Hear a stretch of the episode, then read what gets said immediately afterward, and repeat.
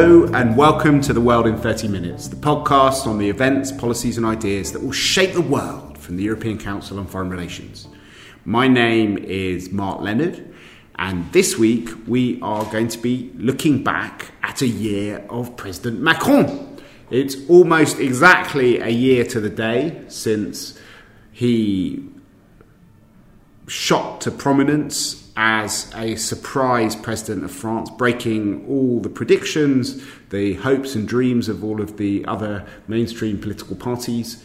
And he has rarely been out of the news over the last year. But to help me make sense of what he's actually achieved, beyond all the, the heat and light, what has changed in France, what has changed in French foreign policy, and what has changed in global politics, we have an all star cast from Paris we have regular uh, Macron watcher and commentator Manuel Lafont-Rapnouil, who is the head of, our, of ECFR's office there and a senior policy fellow at ECFR. From Sofia, we have Vessela Tcherneva, who is the deputy director for programs and advocacy at ECFR and has been uh, also watching uh, Macron and uh, from the perspective of the Bulgarian presidency, seeing how they've engaged with the, the new presidency of the EU. And here, sitting with me in Berlin, is Almut Möller, who is one of the co heads of our office in Berlin and also a senior policy fellow at ECFR. So maybe we should go back a year and think about how Europeans looked at, at Macron's election. I, think, I remember the nail biting weeks before he was elected. A lot of people were scared about President Marine Le Pen coming to, to the European stage. So there was a, a degree of, of, of relief um, in some places. But I think there were some sort of hopes and anxieties as well. Maybe we should start in France, uh, given that he is, after all, president of France. Manuel, what do you think the, the, the, the kind of mood was a, a, year ago? I think the mood was uh, exactly what you just said that people were relieved, and there was a sense that. Uh, it, it could be a different uh, a different period for France's role in Europe with compared to the five and actually even the ten previous years. Sarkozy and Hollande certainly had very different uh, different approach of uh, EU policy and EU politics. And Macron seemed to be coming with his own brand, especially the fact that he had campaigned on a very bold and uh, unabashed pro-European, pro-EU actually stance was seen as something which raised optimism. But already there, you could see that it was an optimism which was not full adhesion and full uh, support to Macron's agenda. It was just that it seemed it was going to be easier to deal with this government which will would follow uh, EU rules and uh, and try to work with EU partners rather than full uh, support for for Macron's agenda on on the very many issues uh, where he thinks where he had campaigned uh, for change in Europe. And what about the, the view from Berlin? And I remember the first press conference between um, Merkel and Macron, where Merkel quoted, was it Thomas Mann or somebody? No, Heinrich Heine, the magic Dem of new Anfang beginnings. Äh, wohnt ein Zauber inne, richtig. Um, and she uh, talked about that on his um, last visit here in Berlin a couple of weeks ago and said, well, we had to suspend a little bit the new beginning because of the German coalition talks taking so long, but um, uh, suggested that uh, sort of that spirit would return. Um, I have my doubts about that. I do remember, Manuel, uh, we were sitting a year ago doing a podcast in a similar way, and I felt quite excited around that time. Um, because there was somebody really talking about Europe in a very different way. And um, when it comes to the German uh, environment here in Berlin, Mark suggested that uh, there was a feeling of relief. Well, there was a deep, deep relief, clearly in Berlin, because the talk um, prior to the presidential vote was if this goes wrong, this is it. We can pack up. This is no longer going to be a European Union that we can hold together. And um, expectations were very high. Um, people also, I mean, in a way, sort of government circles knew Macron, knew his ideas. There had been exchange, of course, in his previous roles as, as minister, but he also was a new type of politician hitting the German scene because of his youthfulness, because of his way of engaging with wider audiences, which is not precisely Merkel's style. Um, she was quite, I mean, her body language when he first came for visit was excitement. Um, and I think she was uh, genuinely excited. But also, I think um, people here are trying to make sense of, you know, who exactly he is with this amazing ambition to change things in France to change things in the European Union, uh, to come up with a vision of 70 something um, reform steps for the EU. I'm not sure whether Macron is really fully understood here also in his intellectual vision and ideas about society, the future of our economies. It's rather comprehensive um, and sort of a lot bigger than some of the things that have been discussed here, which were a lot more pragmatic. So I think there is still, after a year, a, a kind of, well, who is this? Um, uh, uh, in a way, in the wider public, um, an interest, um, and uh, on the other hand, of course, a degree of, um, well, uh, fatigue in the sense that people uh, want to see the EU changing and not having having big talks. So I think that is something he'll be caught up in when he returns to this country later this week, um, getting the uh, Charlemagne Prize. So we'll talk a bit more about what's actually happened as a result of the year. But maybe Vesa, you can also go back a year. Were people in in Eastern Europe sharing the same level of enthusiasm about about the promise of Macron as, as the Germans did? I frankly don't remember how it looked like exactly a year ago. It, so many things have happened since then, but uh, um, my kind of broad feeling from back then was that um, you know, people thought that we need a counterbalance uh, to a very strong Germany. Merkel was still very, very strong, and uh, uh, she was, uh, although trying not to be named the leader, clearly the leader of Europe. Um, and the election of Macron was uh, a little bit the hope to get um, a, a French German Europe, which is, however, uh, not too dominant vis a vis the, the, new member states. I mean, remember that um, Hollande had totally uh, disengaged from the view of Central and Eastern Europe. Uh, from uh, this part uh, of the continent, um, and we did not really have a strong sense that France cared. it was, in a way, uh, Germany land. So um, Central and Eastern Europe was looking towards getting a more balanced uh, European view uh, and, and balance out. Germany. Okay. Slight correction for people still listening to the podcast from the beginning. It was Hermann Hesse that said, um, that talked about the magic of new beginnings. But um, Vesa, do you not? I've got a slight memory that people already worried then about how Macron had quite a a kind of um, old-fashioned Western European idea of, of, of, what Europe was about a sort of Kern-Europa around the Franco-German axis with kind of concentric circles ranging outwards, and the, the East Germans maybe felt worried that they might not be part of his his vision for the future of Europe. I think uh, I, I don't think that people knew who Macron was. He was a non-entity really to Central and Eastern Europe. He was this young technocratic former minister, uh, not really a political figure in a big way. Somebody who emerged as number three in a running. Uh, where the first uh, two were the old kind of mainstream parties. I mean, all of this was relatively um, I would say, um, surprising, but also in a way um, non visible uh, for Central and Eastern Europe. Macron emerged as president later on. That's why I say a year ago is uh, it was much more about the notion of having France. Uh, back in the game rather than about Macron himself. Why don't we, before we look at, at at, um, in a bit more detail at, at, what has actually been achieved on foreign policy, on the future of Europe, relations with Germany, relations with, with other member states. Um, maybe, Manuel, you could give us a little bit of a. I, I noticed that a lot of the French articles talk about le bilan de Macron, looking at the kind of scorecard.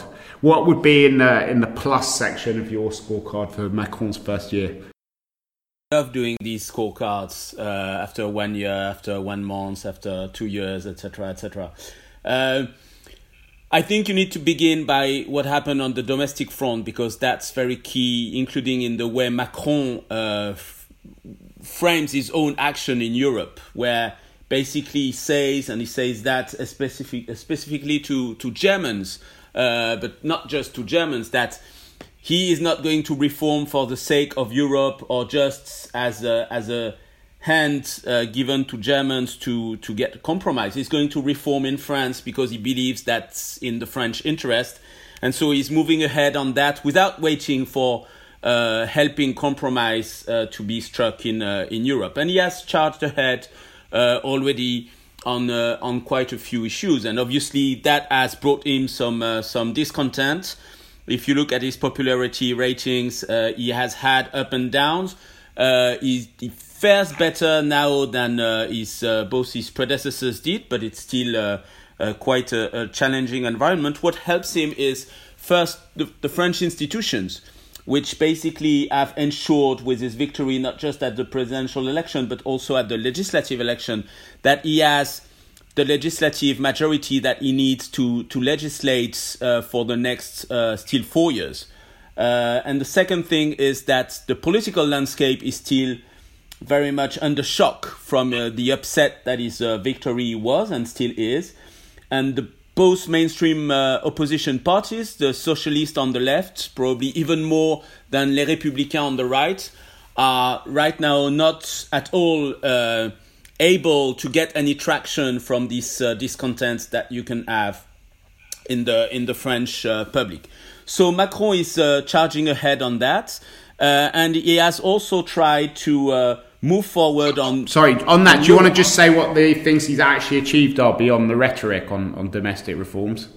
Well, so you have the kind of structural structural reforms that uh, people have been talking about when they have talked about France for quite a long time. Whether it's uh, labor laws, right now you have the reform of uh, the railways. Uh, he has uh, start with uh, a number of other reforms are uh, on the way uh, unemployment um, insurance is going to work on uh, vocational training uh, and he has a long list of what he said during the campaign and that either have been uh, already agreed on or that he's moving ahead uh, to to do this kind of of deep structural change of on especially on the economy side. But he's also talking about security he's also talking about uh, education, for instance, etc., etc. Um, and so on the on the EU front, um, as Almut uh, said, there was the um, the German election uh, deadline. So he first began rather by laying out his vision, and that's the Sorbonne speech la- last September, uh, where there's a number of ideas and uh, and uh, proposals to move ahead. But I think the one key thing is this idea of what Macron calls uh, differentiated Europe. It's flexible integration, uh, multi speed Europe, however you want to call it. Basically, the idea that those who want to go ahead uh, should be able to do so without being uh, um, forced into status quo by those who don't want anything to, to happen.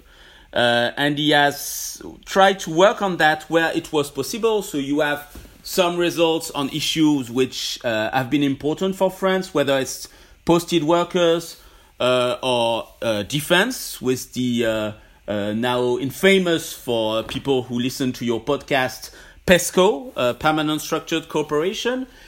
Permanent Structured Cooperation is a good example that things have not necessarily gone exactly the way the French saw it, but it still is progress on something that is important for the French and a good basis on which now the French want to uh, build further upon, especially with the uh, European intervention. Um, Dramatic way of putting it. Most people think it's because of the total failure of France to get its vision into PESCO that it's launching the European Intervention Initiative, but we'll gloss over that. I don't know if it's diplomatic, it's very Macron because it's the famous en même temps. It's both you do PESCO within the EU and obviously uh, you need to take into account what the German wants and the fact that inclusiveness needs to be taken into account because you can't force your way through. But at the same time, you are still thinking in very French terms on defense, uh, looking forward intervention. And PESCO is not exactly about what the European intervention is about. These are two different things and they can be very complementary if you manage to push both of them further. So I don't think uh, uh, the people who think that PESCO was good enough should not be pleased with the idea that the European intervention initiative is going to happen outside of the EU because I can assure you that the French are still going to push PESCO further in the direction that they were aiming for in the first place. It's they want okay. to move on both tracks. Right.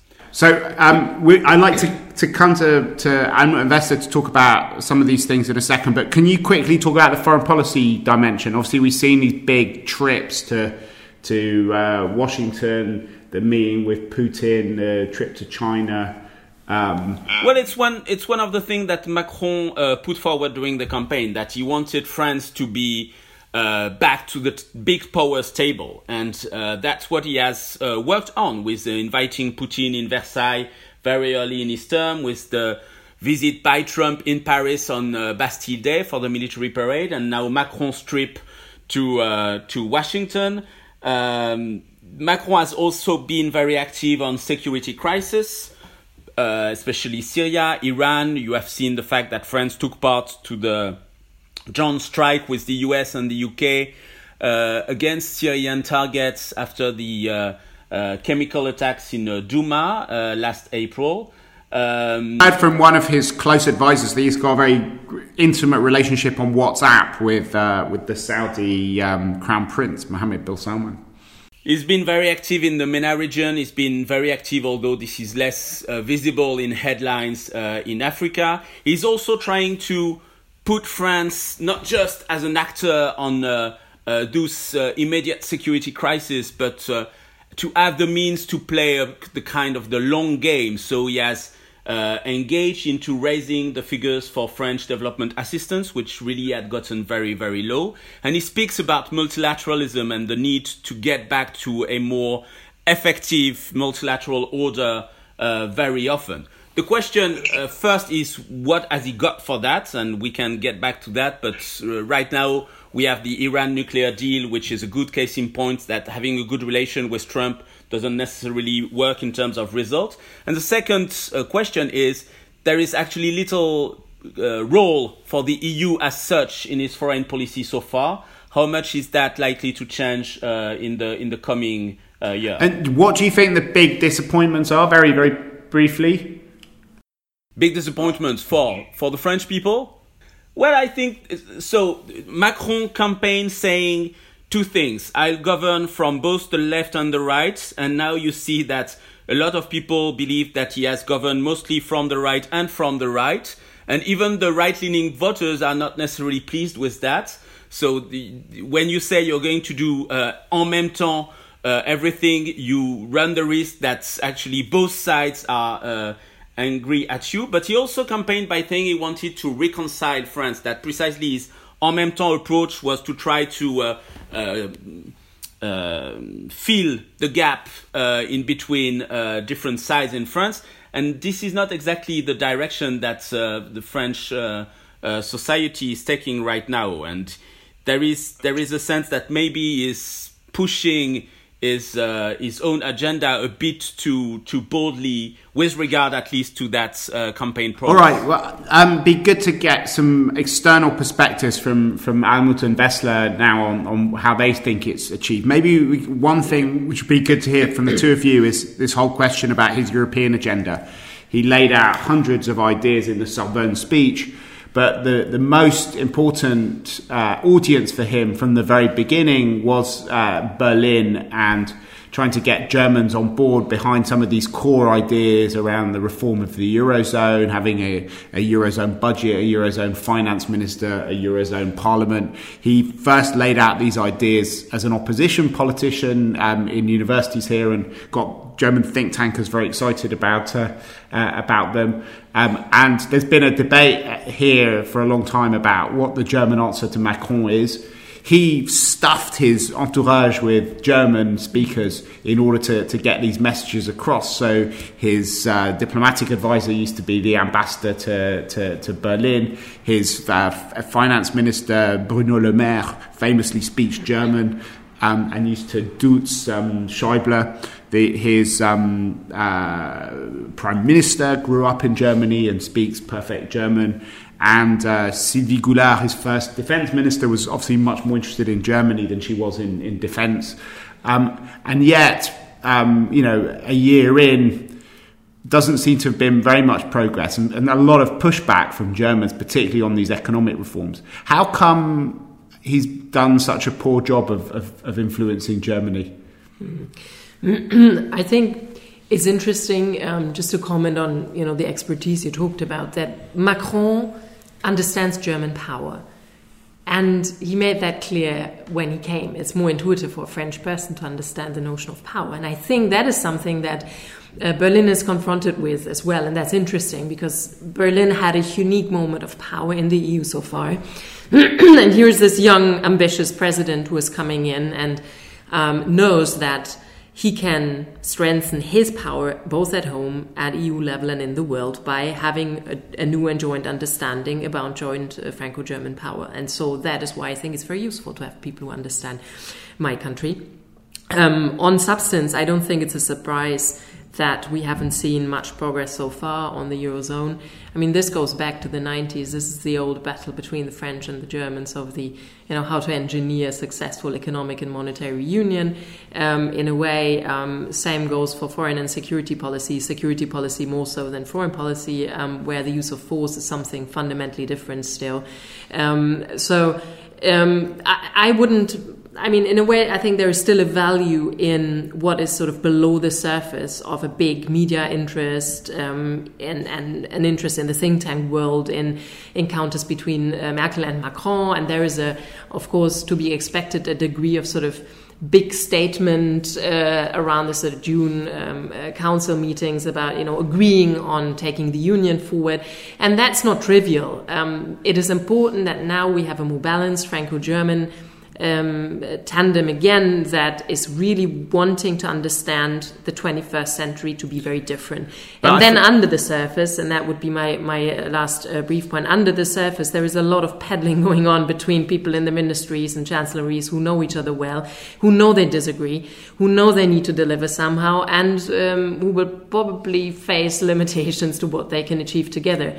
But one of the interesting things I think for people who observe Macron um, in France is he had this genius for not accepting the established divisions between left and right, um, the way that issues were framed, and his alchemy was in a way managing to just change the, the, the dividing lines by being en même temps. Um, and, and the hope, I think, was that rather than having the sort of traditional Franco-German debate about Europe, where France was seen as a kind of profligate southern country that wanted Germany to underwrite all its debts and wanted to bomb people in Africa and get and suck uh, the Germans into post-colonial French conflicts and uh, you know etc etc.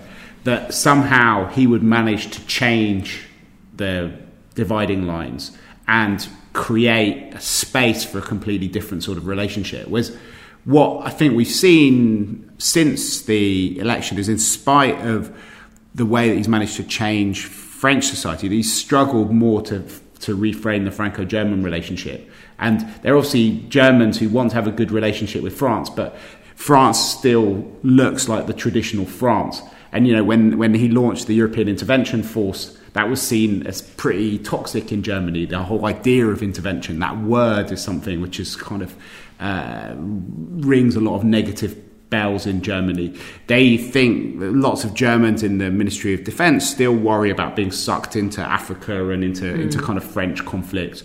And in the finance ministry, you know, the new finance minister, Olaf Scholz, seems to be having exactly the same attitude towards French proposals as his predecessor, Wolfgang Schäuble, who's destroyed all attempts at, at kind of moving forward on banking union, on all the other kind of key elements. But the change is uh, the difference I see is that, for instance, if you look at this issue on defense and Africa, uh, the Germans are actually deployed now in Africa and and realize that there is something. There's a reason. Uh, there are interests at stake for Germany and not just for France in, in doing so. Dated Macron, that started with the refugee crisis when, when Hollande was still. Yeah, but now there is a credible partner, and I think that's important. There's a credible partner in Paris who makes the case for a Europe strong and united, who, when he comes to Berlin, the week before both Merkel and Macron go on trips to Washington and both sit down and talk things through and sing from the same hymn sheet. And that is tremendously important in the German environment. Um, somebody you can rely on despite um, his ambition in, in ways that I think Merkel does not find so easy to understand, including the sort of changing the political dynamics in the European Parliament. You know, she, the revolutionary uh, side of Macron, I think, is something that um, is looked at sort of uh, with less appetite here. But uh, you know, he's a, a, very reliable partner in that regard. Is he? I mean, a small I, thing. I I can't imagine that that's how the the chancellery saw him when they were arranging their trip to Washington after Macron had been there, and all their headlines were about how crap the chancellor was at doing trips to Washington compared to Macron's blaze. I think Angela Merkel's ego is not uh, that big. She gets onto stuff, you know. She wants to. I, I, I think it was uh, a little bit a sort of media exaggeration, you know, to, to to talk about it like this. I think the Germans were pretty happy about how things uh, were going by and large. And you know, there's a difference between a state visit and a sort of more functional uh, visit. And Merkel knew what the game was she was entering. This was going to be a hostile environment. So, Vesa, what's your take? I mean, you've both spent a lot of time here in Germany as well, and know Germany very well, but also you've been sitting in, in Sofia during the presidency and seeing um, how all of the discussions during the presidency have been going. To what extent has Macron changed the French role within the, the EU system? I think the imagination of European publics uh, needed him uh, desperately, uh, in a way, uh, needed kind of a new visionary, and he was the one uh, to have that vision.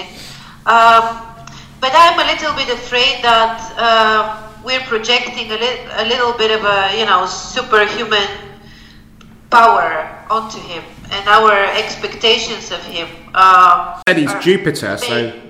It's not just us that projected onto him. Without a reason. You know, in a way, Macron looks like the European response uh, to the strongman fashion around the world. Uh, we have um, neighbors who cherish uh, strongmen, and I'm talking about not only Mr. Putin but also Mr. Erdogan. Um, and of course, you have uh, the US and you have China and Europe needed somebody who would have this Jupiterian um, nature to him. Yet Europe is not really about having a Jupiter, right? So either you, Europe will will be changing, or uh, Jupiter will have to um, to kind of get more humble. And so I think, in a way, um, so he's going to be more like Prometheus. Now, I think the question at the European elections will be what kind of European kind of vision do the European public support? Whether this kind of uh, uh, managing both the left and the right uh, and coming from above um, is serving the purpose, and how much, for example, En Marche can can find allies in Central and Eastern Europe. This will be one big question. Do we talk, when we talk about the flexible Europe vision of Macron, do we actually talk about the club of, of the old and the rich and the rich member states, um, um, the core Europe, um, and, and leave all the others uh, to, you know, um, to, to do, to go their own way in a way. So I think um, the reality uh, sometimes is uh, is uh, more complicated. Also, uh, seen from uh, from different corners of Europe.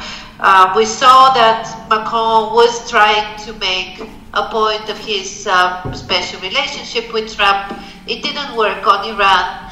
Um, he did try to make a case of taming Central and Eastern Europeans again in a personal relationship of some kind on the posted workers directive. It did work uh, back then, and now um, there is a new directive which was introduced by France and Germany on the transport workers, And I think this uh, trust that there will be policies with that respect the interests of, uh, of those countries who are catching up, uh, this hope is, is kind of fading away a little bit. And so the, the, the limitations of how much one can really do, I think, should also be taken into account. And do you think, I mean, presumably a lot of these things will be tested over the next year with the European elections and then the, the kind of scramble for, for jobs in the European institutions. I, I was in Frankfurt the other day talking to people in the, the European Central Bank who are kind of wondering about who's going to replace. Um, uh, Mario Draghi. There's talk about about Weidmann, the German, the head of the Bundesbank, as a possible candidate. But then there also talk about possibly having uh, a French person or a German as president of the European Commission, um, in the form of of, um, of either. I even heard uh, um, Ursula von der Leyen's name. She seems to be linked with every single international job at the moment, from NATO to, to the European Commission. But also um, uh, Manfred Weber, I think, wants to be a candidate for, for, for a Spitzenkandidat for the for the EPP group, and, and Barnier also wants to be that. So, how would East, Central and Eastern Europe take to a kind of uh, Franco-German stitch-up where you had a, a French person and a German person in the two kind of most important jobs? Is that would that well, be the exactly. worst kind of fears? Formation of uh, of those fears that uh, you have uh, core Europe. Um, it's not only about France and Germany, but mainly about France and Germany, um, and uh, to penetrate into core Europe, it will be very difficult. Look at the budget, for example. Um, the European Defence Fund will be a case in point um, the uh, spending on defense is supposed to go up by 22 times. Does it mean that um, the companies from Central and Eastern Europe who are in the defense industry are going to, to have a, um, a proportionate uh, part of that or not? These are, these are the things that are going to matter in the next uh, uh, months of negotiation of the budget and the other negotiation, of course, you're right will be about uh, the top jobs in the EU. The, on the on the core Europe and um, you know leaving others behind, um, Vessela, you know, I mean there has been many quarrels between the French and the Germans because the German vision is essentially one of keeping the union together, and it's a form of let's keep the Ordnungsmodell um, that the EU has been, despite all the problems that we've seen, because uh, moving ahead with a still quite difficult eurozone would also mean losing like-minded partners and not only the ones that you know some would find it easier to leave behind right now. So um, maybe we're, sort of running out of time, but maybe we should end on foreign policy, given that we are a kind of foreign policy think tank after all. Manuel, um, you talked before about one of the one of the uh, interesting uh, paradoxes of, of this incredibly pro-European president acting in quite a sort of um, unilateral way on foreign policy issues rather than the European way. Do you think that that's something which, which might change? And we did. Is unilateral, but I, he certainly is more multilateral than European in uh, in many ways. Uh, he works uh, in UN formats. He wants to work with the G7. He wants to work with uh, ad hoc coalitions. And the thing is, he wants to be, as I said, at the big powers table. And he began his term by doing that on a bilateral basis. It wasn't unilateral, but it was very bilateral. Uh, both with Putin, with uh, Erdogan, with uh, Trump, with uh, Xi Jinping, his visits to India, etc., etc. And right now, I think he's reaching the point where precisely he can see that this kind of bilateral approach to uh, all these partners in the MENA, uh, in Asia, in the transatlantic issues, doesn't bring as much results as he thought, maybe. Uh, and certainly, even actually, you have these situations where you don't have, it's not just that you don't have so much progress with uh, Russia or with China, but actually you need to fight back in some way. And to fight back or to protect your interest or just to be able to stick with your policies that you believe are in your interest at the European level, well, you need European partners. And this is exactly what we are uh, going to have a test case for with the Iran uh, nuclear deal? What are the Europeans going to do?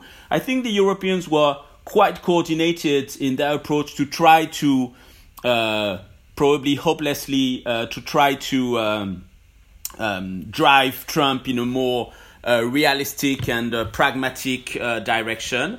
I don't think any strategy would really have changed Trump's mind anyway. And now we are in this situation where you need to decide for yourself what you're going to do. It's about the same thing on trade, where obviously there's a problem with China, but the way the US responds to uh, the Chinese problem is certainly not the way the Europeans would have it, and not just because the tariffs were raised also against European goods. Uh, and you have the same issues with. Uh, with uh, Russia and uh, with most of uh, of MENA uh, actors right now. So, so, we're going to advertise a lot of podcasts on those things. But as we kind of bring this discussion to an end, maybe we can end with our own uh, ECFR bilan of, um, of, of Macron's first year. Um, when we did our original store, scorecard, we had big ideological debates about whether to go with the British scoring system from A to E or the German scoring system from 1 to 5 or the French scoring system of 1 to 20. Um, I think, you know, in Macron's honour, we should mark him out of 20 on this. What mark would you give his, him after his first year, Manuel? Uh, it's, it's like early in the year, uh, if you consider that the whole term, the whole five years term for Macron is there. And so you should probably give him some encouragement with a good mark, but also point the issues on which uh, progress and results need to be uh, Bro, so what's the number? that would be kind of a 13. I was willing to go further, Emmanuel. Uh, I was I was about to go towards the 16 even because I think you know the benefit of the doubt. He still has to deliver a lot of things, but he's it looks like he's really willing to take a lot of things, a lot of balls by the horns. So um, for me, he gets a very positive one. And what about you, Vessela? I think maybe I should do. I should go to the middle and say what 15 um, b- because I think this would be the mark that he that we should give him according to the goals he had set for himself. We should give ourselves a lower mark though, because I think we are putting too many hopes uh, on him. You guys are really tough markers, particularly if you look at the competition with Theresa May and uh, Angela Merkel uh, in her current condition, and Trump and Xi Jinping. Um, 13 to, to 18, uh, to, to, to 16, I, I, I, would give him an even higher mark, but maybe I'll fail the, the Vessela test. Um, we have one more thing to do on this podcast, which is our, our bookshelf uh, segment. Um, Manuel, what's on your bookshelf at the moment? Uh, I'm going to read this weekend a crime novel. I always get uh, uh, mocked at in this podcast because I read only boring, uh, serious stuff, but actually I have a, a good colleague of mine from the French Foreign Service who has written this crime novel about Chile 40 years ago and Iran right now. It's called Les Saisons Inversées, and his, uh, his uh, uh, nom de plume, his name as an author is Renaud S. Lyautey and I'm sure it's very good because I liked his uh, his previous writings very much. Okay, what about you? Um, I'm just uh, I've just started reading a book by um, uh, Michael Bröning, Lob der Nation, Praise to the Nation State, and um, this is an interesting one because here is somebody from the left, um, head of uh, strategic thinking within the Friedrich Ebert Stiftung, um, uh, associated with the Social Democratic uh, um, Party, and I have to say, I mean, this is potentially a powerful thing. He argues that the nation state should really be the thing to focus on and, uh, you know, forget about uh, all this Europeanization thing. I, in the first pages, I don't agree with his um, basic analysis of, you know, all the talk of ditching the nation state because I don't think it's happening. Um, but I will continue reading it, even though I find strong disagreement already on the first pages. That's always a good sign. So I will read it. At, it's, it's a pamphlet uh, uh type of book and um, Lob der Nation by Michael Bröning. What about you, Vesta? I, I am reading a very old book. It's um, I, I decided to go back to, to the roots of uh, what we have today, and most of the roots are actually Greek and Roman. And so I'm reading a Roman book about Alexander the Great. Um, the author is called uh, Quintus Rufus, I think, in English, in Latin. Um, and he he wrote about how Alexander had a vision for changing the world. This was the first global political vision in in the history of mankind. It lasted for a couple of years. Okay. And I'm gonna I'm gonna break with the book tradition and talk more about a kind of cultural experience. But last week um, I was in Frankfurt and um, I went to uh, visit the the Jewish Museum in Frankfurt and had a very interesting discussion with them about anti-Semitism in Germany, which is a, a, something which you can read lots about in the German newspapers at the moment. There's a, a kind of massive uh, debate going on about about how anti-Semitism uh, is come back to Germany, and it's very interesting looking at how Germany is dealing with a sort of triple change in in attitudes towards. Uh, uh, Jews in this country. First of all, the sort of generational shift as as um, the Holocaust fades further and further uh, from memory into history, and young people are not kind of responsible uh, for it anymore, and their parents were not even responsible for it. Secondly, the the rise of uh, immigration into Germany, and there's been a big focus on anti-Semitic attacks from from Syrian um, refugees and from Turks who obviously don't share in the responsibility for the Holocaust, but also have particular attitudes. But thirdly, the sort of radicalization of Israeli foreign policy, which is um, making uh, uh, Israel a much more visible uh, part of, of, Judaism in Germany, given that there are virtually no Jews who live in Germany. Um, most Germans will go through their whole lives without ever meeting any Jews, so they're only uh, connections with it come through talks about uh, about Israel in the press, and the way that the the German museum uh, responds to that, I thought was fascinating. They're moving, they're doing a lot of educational work uh, in schools where they're kind of moving from talking about responsibility to looking at interfaith understanding, how Christians, Jews, and Muslims can can live together. They're trying to also disaggregate Israel from Judaism and talk about the kind of long history of Jewish engagement in Germany um, as a way of, of detoxifying uh, being Jewish um, over here. And finally, they look at the kind of joint roots uh, through discrimination to show how uh, to, to young Muslims how Jews have also suffered from discrimination, and that could be a way of pulling them together. Anyway, that brings this podcast to an end. I hope you've enjoyed listening to it. If you have, please let other people know about it through social media. We'll put links up to all of the publications that we mentioned on our website at www.ecfr.eu slash podcast. But for now, from Manuel Lafont-Rapnouil, Almut Möller, and Vessela Tcherneva, and myself, Mark Leonard, it's goodbye. The researcher of our podcast is Jonathan Hakenbroich. Our producer is Wiebke Evering, and our editor is Katarina Botel Atinaro.